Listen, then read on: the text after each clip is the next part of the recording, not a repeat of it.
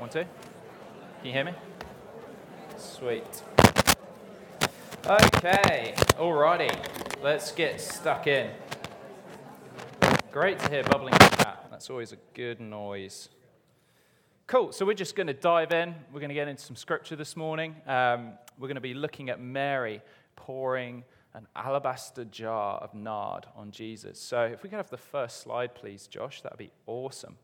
We're going to be looking at Mark chapter 14, verses 3 to 9. So if you've got a screen or even the old school version, please crack it open. But it'll be on the screen. So we'll just read it out now. While Jesus was in Bethany, reclining at the table in the home of Simon the leper, a woman came with an alabaster jar of very expensive perfume, made of pure nard. She broke the jar and poured the perfume on his head. Some of those present were saying indignantly to one another, "Why this waste of perfume? It could have been sold for more than 300 denarii and given to the poor." And they rebuked her harshly. "Leave her alone," said Jesus. "Why are you bothering her? She has done a beautiful thing to me. The poor you will always have with you, and you can help them at any time you want, but you will not always have me. She did what she could. She poured perfume on my body beforehand to prepare for my burial. Truly, I tell you, wherever the gospel is preached throughout the world, what she has done will also be told in memory of her." Cool. So some context first.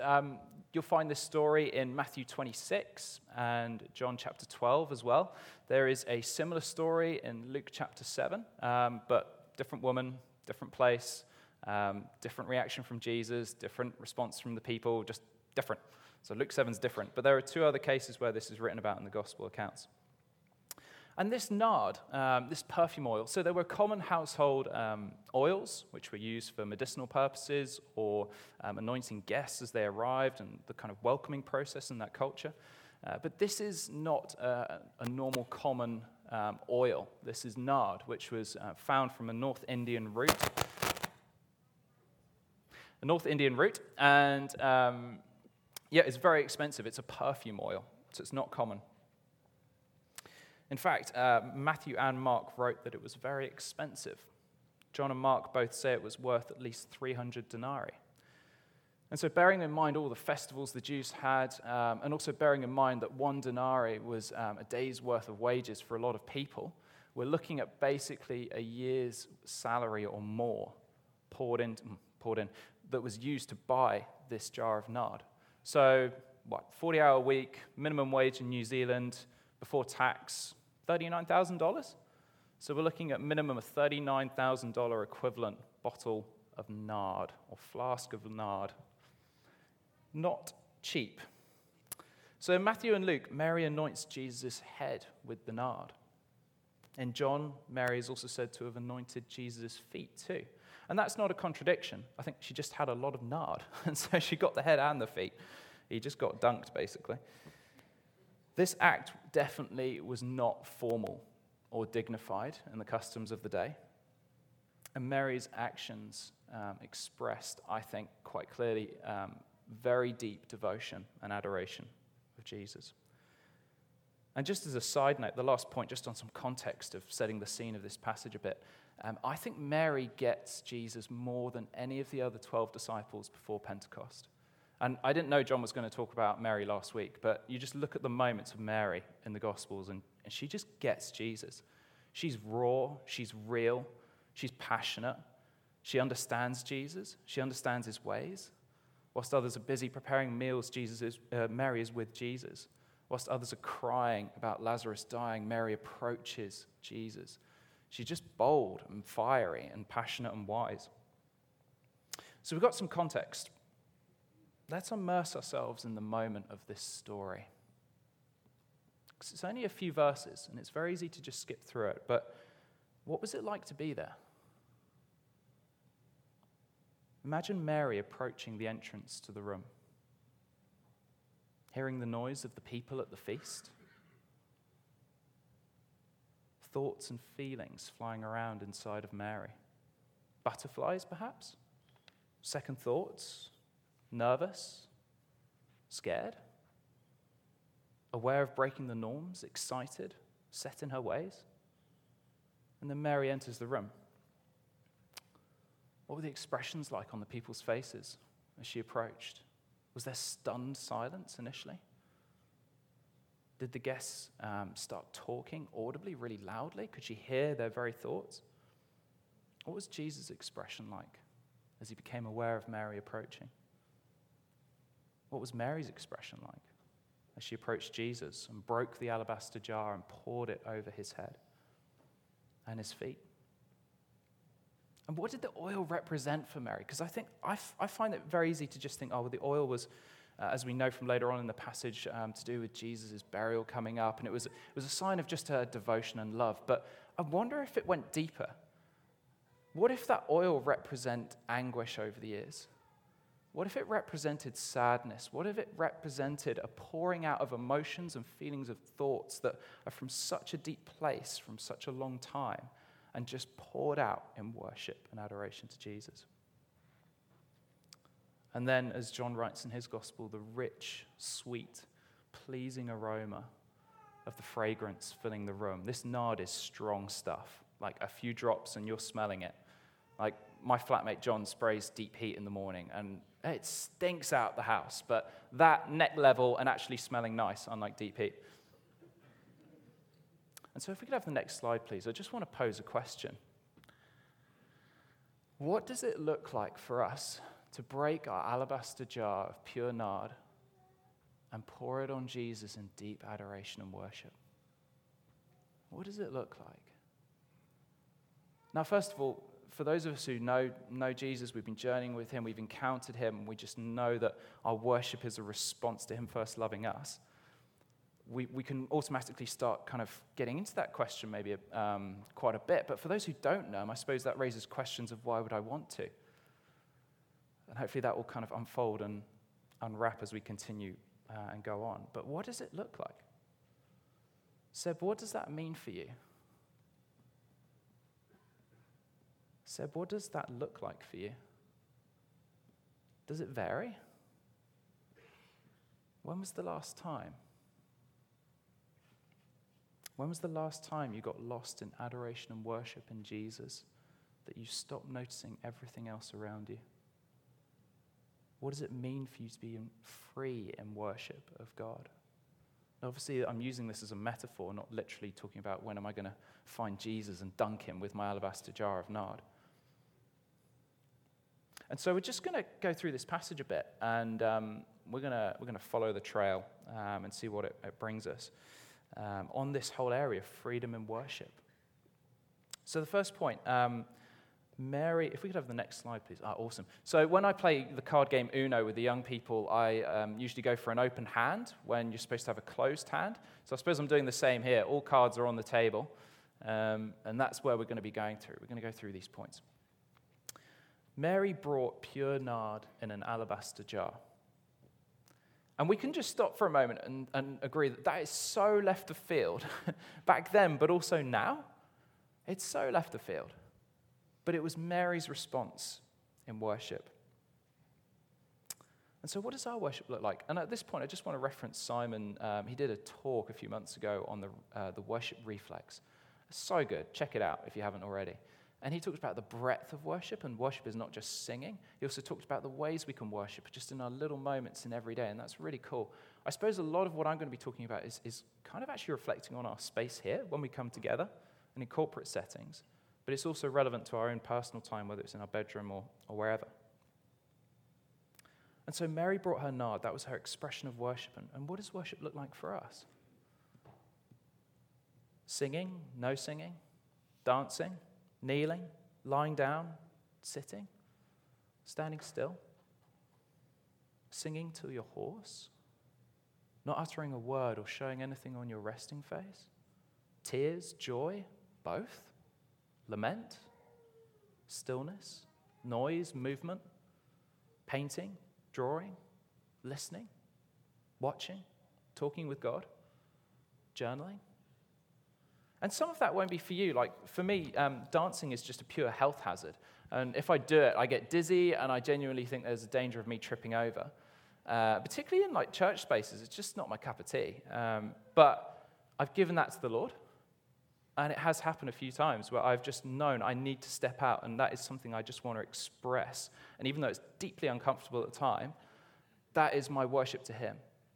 Like, there is something that needs to be unlocked which is more important than my dignity in that moment. And I do not like it. And there is no video evidence, so don't even think about it. No. And it doesn't have to be your own unique thing as well, like when we're thinking about freedom and worship. Raising hands in sung worship is a very natural thing, for example. It's quite a common thing, right? We were doing it this morning. And I think our Bible tells us that's a very natural response to worshiping God.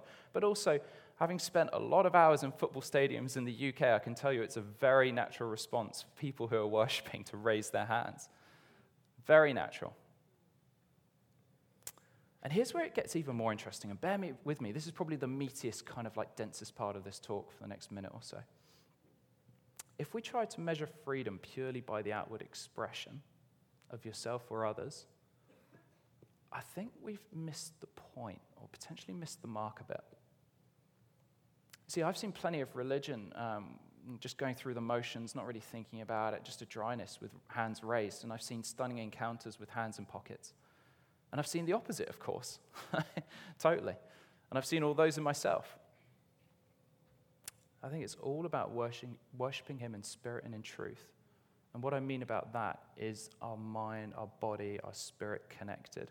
So we don't have to fully park our brain, but it's that, you know, that connection from a place of integrity and then express. Whether there is a physical outward expression of that in the moment, or whether it's internal, or whether it's both. And following through on whatever that looks like. No guilt trips. No faking it, no comparison, no striving, no performance, and no, like, trying to avoid paralysis by analysis as well and overthinking it. And here's the thing, I think if we want to step into freedom and worship to a greater extent, I think the key thing is actually just looking to Jesus, getting lost in awe of who he is. And as we position ourselves to do that, as we posture ourselves to do that, the freedom just kicks in. Because you just want to worship him. We encounter God, and we encounter that we are first loved by him, and we remember what he did for us, and we remember scripture, and we remember where he's been in our lives, and those encounters, we can't but worship. It stirs in us, even if we feel rubbish, which I'll get onto in a moment. And just on this point of what is our alabaster jar of pure nard, I think one of the things the Lord wants to do in us a bit more is actually birth spontaneous song in us, which for some of you might sound incredibly scary. Whether here or in your bedroom, but preferably both, private or corporate settings, that there is something about the song of our heart, the spontaneous song of our heart. And we can even see this in Scripture again. In the New Testament, Paul writes about psalms, hymns, and spiritual songs, which at first thought or first glance might sound a bit strange. But when we unpack that, psalms and hymns are what has already been written down. But these spiritual songs are actually spontaneous songs of the heart. And there's a Hebrew word. It's one of 7 for praise in the Old Testament, which is Tehillah. And that is the spiritual song of the heart, is the spontaneous song of the heart. And that's what Paul's getting at, is these spontaneous moments. They are moments that break in between what is planned and structured. So you might have noticed that this morning, for example, on a real practical moment, we got to the end of the worship time, and there was just something that just wanted to break out. And that's partly led by the team, partly led by Robert, but there was something actually, there's something that wants to come out, wants to be sung.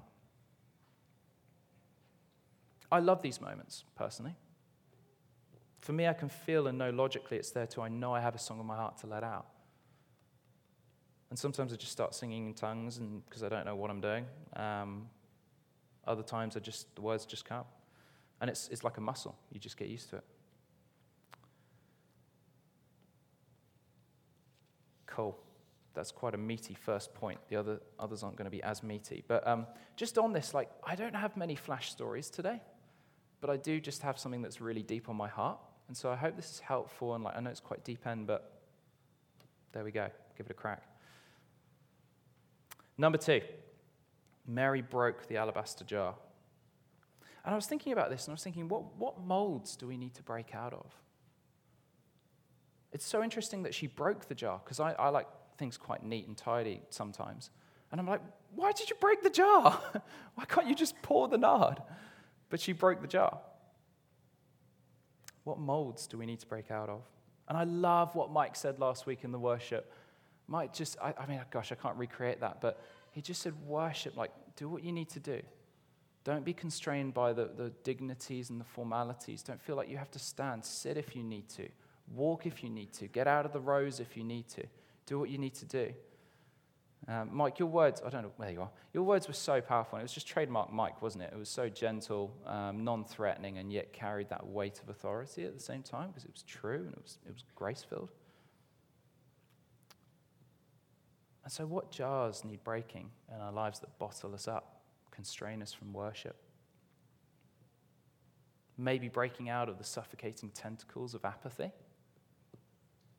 Maybe breaking out of dignity and pride to truly lament or express. And if you are feeling rubbish, start there. Ask Holy Spirit to fill you. Start choosing praise. And we don't need to fake it. We don't need to wear masks. We really don't. It's not helpful. Again, we just look to Jesus and we step into that psalm-like dance. And even if you're like, God, I feel awful. God, I feel depressed. I feel down. But God, I'm talking with you. I'm choosing you. I'm choosing to step in. Even if all you can do is stand, let alone a baby step, that's that start from a place of integrity. And even in those times, the Holy Spirit wants to rise in us, even if it's too deep for words, and even if it's just groans that are deep inside of us. And he is the worship leader. He's always pointing us to Jesus. He's been doing this since the moment we were saved. He stirs our hearts for Christ, and he leads our worship. He is the one who satisfies our thirst, but he's also the one who stirs our thirst as well at the same time. That's one of the beautiful aspects of his role in the Father, Son, and Holy Spirit, the three in one. And as a side note, I think one of the most profound prayers a worship team can pray is, come Holy Spirit. Cool. She poured oil on Jesus. Mary poured the nard on Jesus, number 3. Oh, actually, I still need that. And yes, it was extravagant, and it was a full volume moment of worship by Mary. And it also led to a full volume moment of intimacy with her and Jesus that so easily could not have happened. So easily. Just think how easy it would have been to duck out of that moment.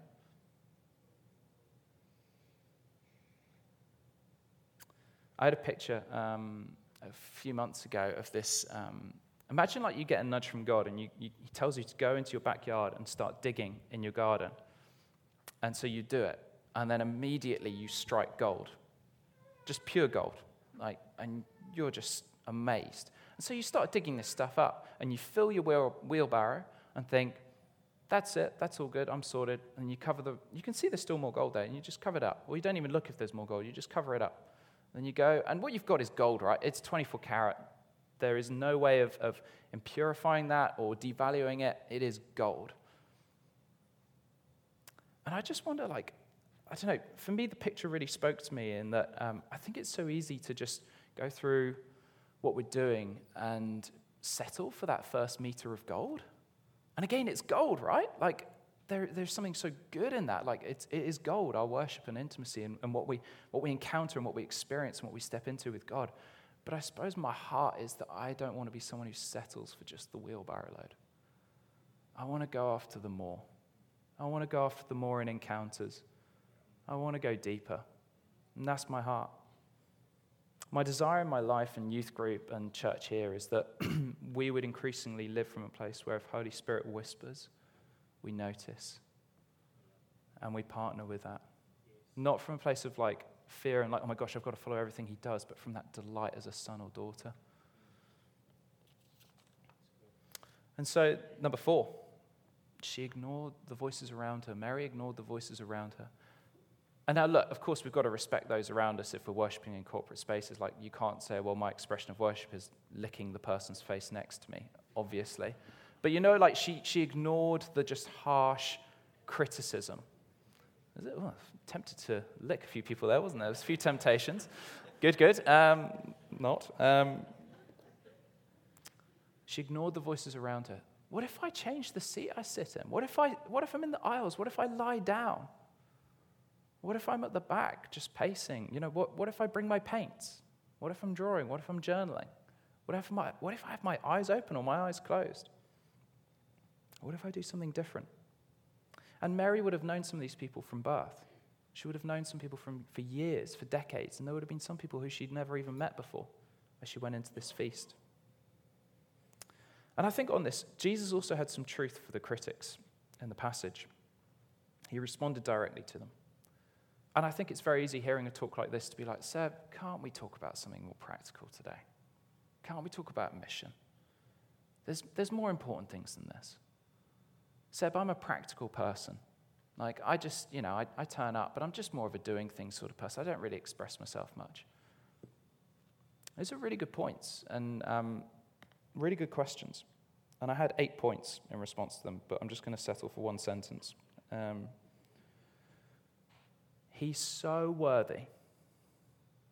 There is so much more we can step into through intimate worship. And the byproduct of us doing so leaks and spreads everywhere, like the nard in the room. And I'm going to say that again, because I just think it's so true. And I think this is a really meaty sentence. He's so worthy. There is so much more to step into through intimate worship. And the byproduct of us doing so leaks and spreads everywhere, like the nard in the room. And so for me, the question I pose to myself and to us is like, why would I not want to step in more? Not because I have to prove anything. Not because that first meter of gold is and that wheelbarrow load of gold is anything other than gold. But there's more. Like, my heart yearns for more. And just on this, like, I've been going to this thing, or used to go to this thing called David's Tent in the UK. I would combine it with a visit to family, which would be the priority of the visit. And I would go back to the UK, and David's Tent was this 72 hours of non-stop worship in a field in West Sussex, southwest of London, middle of nowhere, and I loved it. Like, no talks, just one big tent, non-stop worship. And I wrote it off for the first 2 years. I didn't go when I was in the UK. And I just thought, I heard some people talking about it, and I thought, this is just the next Holy Trinity Brompton, yuppie, upper-class Christians, doing their thing. It's too trendy. I want the raw stuff. I'm not there for fashion and floaty Jesus on the side. I just judged them completely. And boy, was I wrong. Boy, was I wrong. Totally had to eat some humble pie and realize the ugliness in my own heart. And went, and those times I've been since, I think I went 5 or 6 times, some profound moments for me. And I chuck that out there because I wonder if that's maybe similar, something that you might resonate with Collective Pursuit tonight. I wonder whether you've been before. I wonder whether you've tried it. And my heart is that you just don't fall into the trap that I fell into. And I don't want to guilt trip. I really don't want to guilt trip. I'm just chucking something out there, something to chew on. 5, the aroma filled the house. This is what John's gospel tells us. There is something so deeply right when people lay it all down in worship to Jesus. It's so good. It's so good to be that person. It's so good to see it. Like, there's something so beautiful going on there. The aroma of worship from the depths of our being, whatever that looks like in the moment, is thick, good, pleasing. It resonates with God. It resonates with us. It resonates even with the land and the air we breathe in. And I know that's sounding dangerously close to being like a hippie, but it's true. It's true, and the Maori get this so well. And even if you want to read this scripturally, just think of passages that talk about land, but even if we don't praise, the rocks will cry out in praise to him. Creation is so aware of its creator. Number 6, coming into land shortly. Mary's actions had nothing to do with getting something from Jesus. I really believe this. I really believe her top priority was loving Jesus in the moment. And I think this is a really interesting one. It's so easy to bring our consumerism into our worship. And I noticed this when I went to David's Tent a couple of years ago. And they were just saying, we're just going to praise him because he's worthy. We're just going to praise him because he was worthy. It was a real theme for that year. And it really butted up against something in me. I was like, yeah, but what is he going to do for me? What am I going to get? And there's nothing inherently wrong with that, right? Here's the thing. I think consumerism, in some ways, consumerism makes... There was something wrong, I'll get to that. Consumerism makes worship quite self-centered, with God loving on me. Which, of course, he does, as I'm saying. And there are sometimes when we desperately and truly need to know that he loves on me, because our self-worth is just not in a good place. And that is beautiful, that's good, that's right. Yeah, consumerism and self-centeredness delights in making that constant. And I just think there's something so freeing about not looking at myself all the time and just looking to him. Ah, he's got it all sorted. He's worthy. He is the one who we can glorify. Like what he did on that cross and how he loves on us and how he knows us. He knows how many hairs on our head. And I think consumerism as well can lead us to a place where we're actually waiting for God to initiate an experience for us, rather than us stepping in. And of course he initiates at times, but there's something about us choosing to step in. I was surprised I had to detox from that stuff at David's Tent a couple of years ago. I was quite surprised because this is a real area I'm passionate about. And again, humble pie moment for Seb. I love this quote from a guy called Dylan. He says, "Even if God never did another good thing in our lives, we could spend the rest of this life praising him for what he has already done." And of course, he's a good father. He gives good gifts. We know that scripturally. He's going to give good stuff. He's going to be giving good stuff today. But it's that ability to know that and cherish that on the base of knowing what he's already done for us on the cross and who he is. Mary didn't get put off. She didn't get discouraged.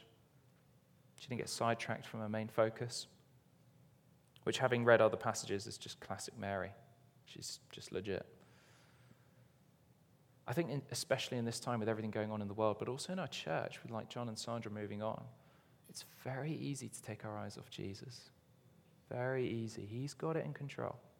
He's still on his throne. And I don't want to be callous to the nervousness or the actual awful stuff going on in the world. I don't mean it in a callous way, but it is also true at the same time that he is on his throne. He's not surprised. Cool. Okay, sneaky curveball main next point. If we could move on to the next slide, please. This is actually the main thing I want to kind of just land on. Mary didn't wait. Nor did she wait to be asked or invited. She stepped out. I've made the decision that whatever Christian meeting I go to, gathering, service, I don't want to let anything get between me and connecting with God. And I don't mean that, in, you know, if someone's like, "Oh, Seb, can I talk to you about something?" I don't mean like, "Nope, sorry."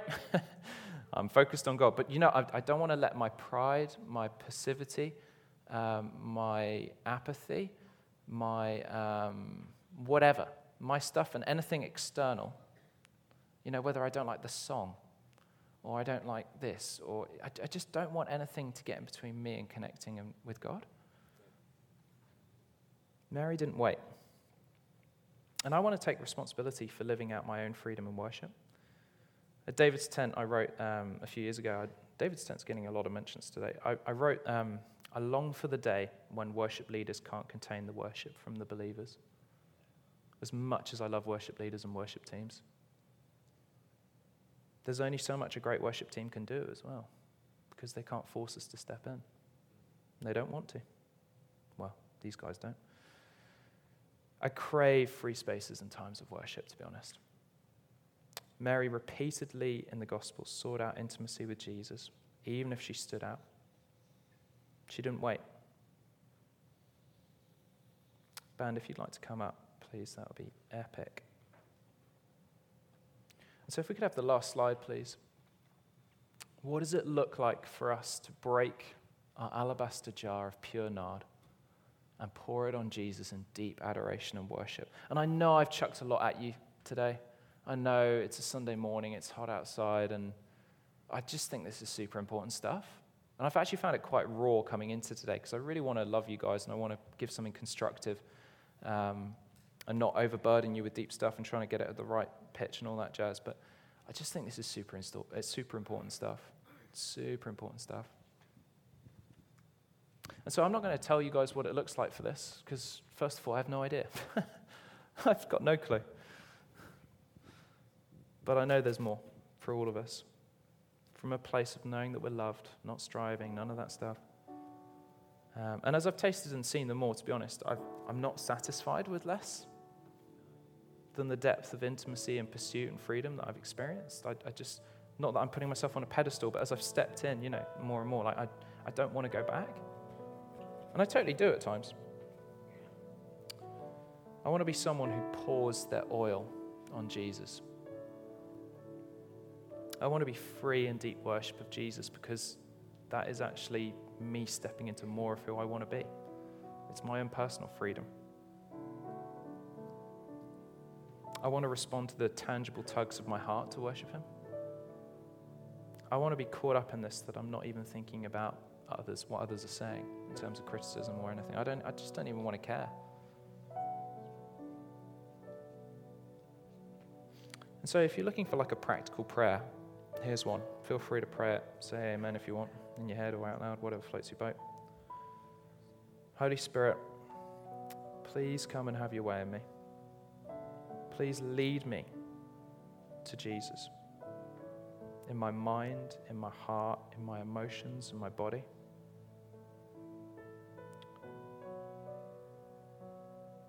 Please lead me to an encounter with Jesus like I've never done before. And for those of you who don't know Jesus, or you're not sure about him, no one's going to strong-arm you into believing. That's not our intention here. We believe in freedom of choice, and freedom of choice in choosing what you believe. But if you feel like something's stirring, or you want to know, well, who's he talking about? Just ask him. Ask him for an encounter today. Ask him for an encounter.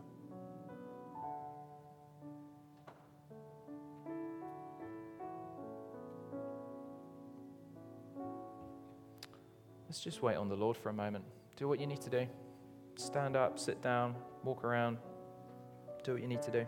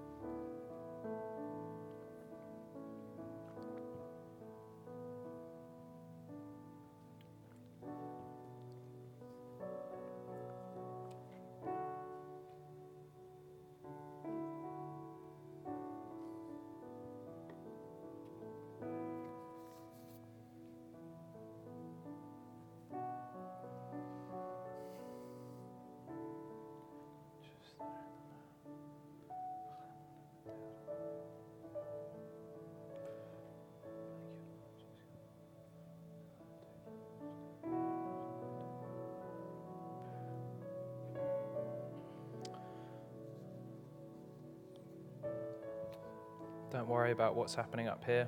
Just go for it. Don't wait to be led right now. Holy Spirit, we ask that you would fill us afresh right now. We ask that you would fill this room afresh. We welcome you to come and have your way. We welcome you to lead us in ways we've never even experienced before, and ways we have experienced before. We welcome you to lead us in worship, lead us in encounter.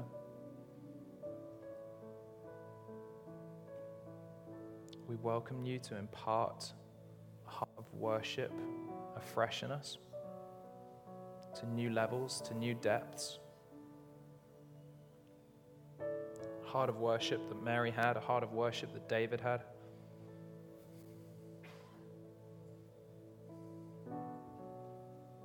And God, I ask that you would do your thing as well in bringing freedom. Thank you that where the Spirit of the Lord is, there is freedom. Thank you that Scripture tells us that. And so, Lord, we're after genuine freedom in worship, not manufactured. Thank you, God.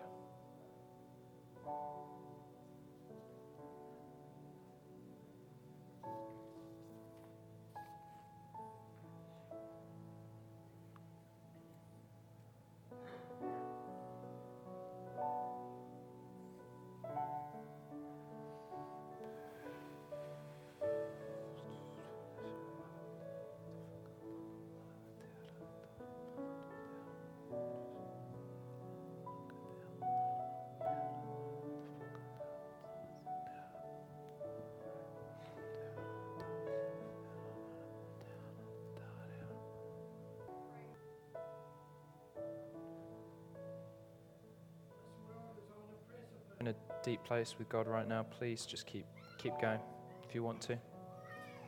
It is also 11:30, so you're more than welcome to head to the cafe if you would like to, but it's entirely your call, We hope you have a great week if you do head off now, or whenever you head off.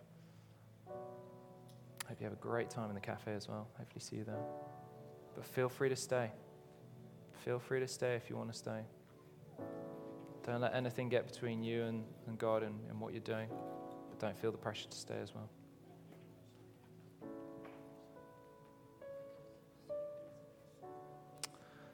Tonight at 7 p.m., we're going to just have time of worship, an hour and a half.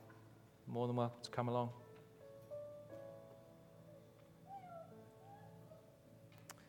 I'm just going to pray as a few people head off. Father, thank you that you're so good.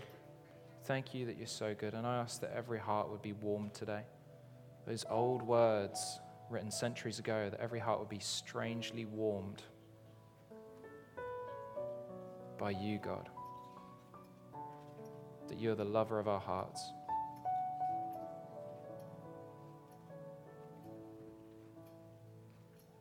Thank you, God.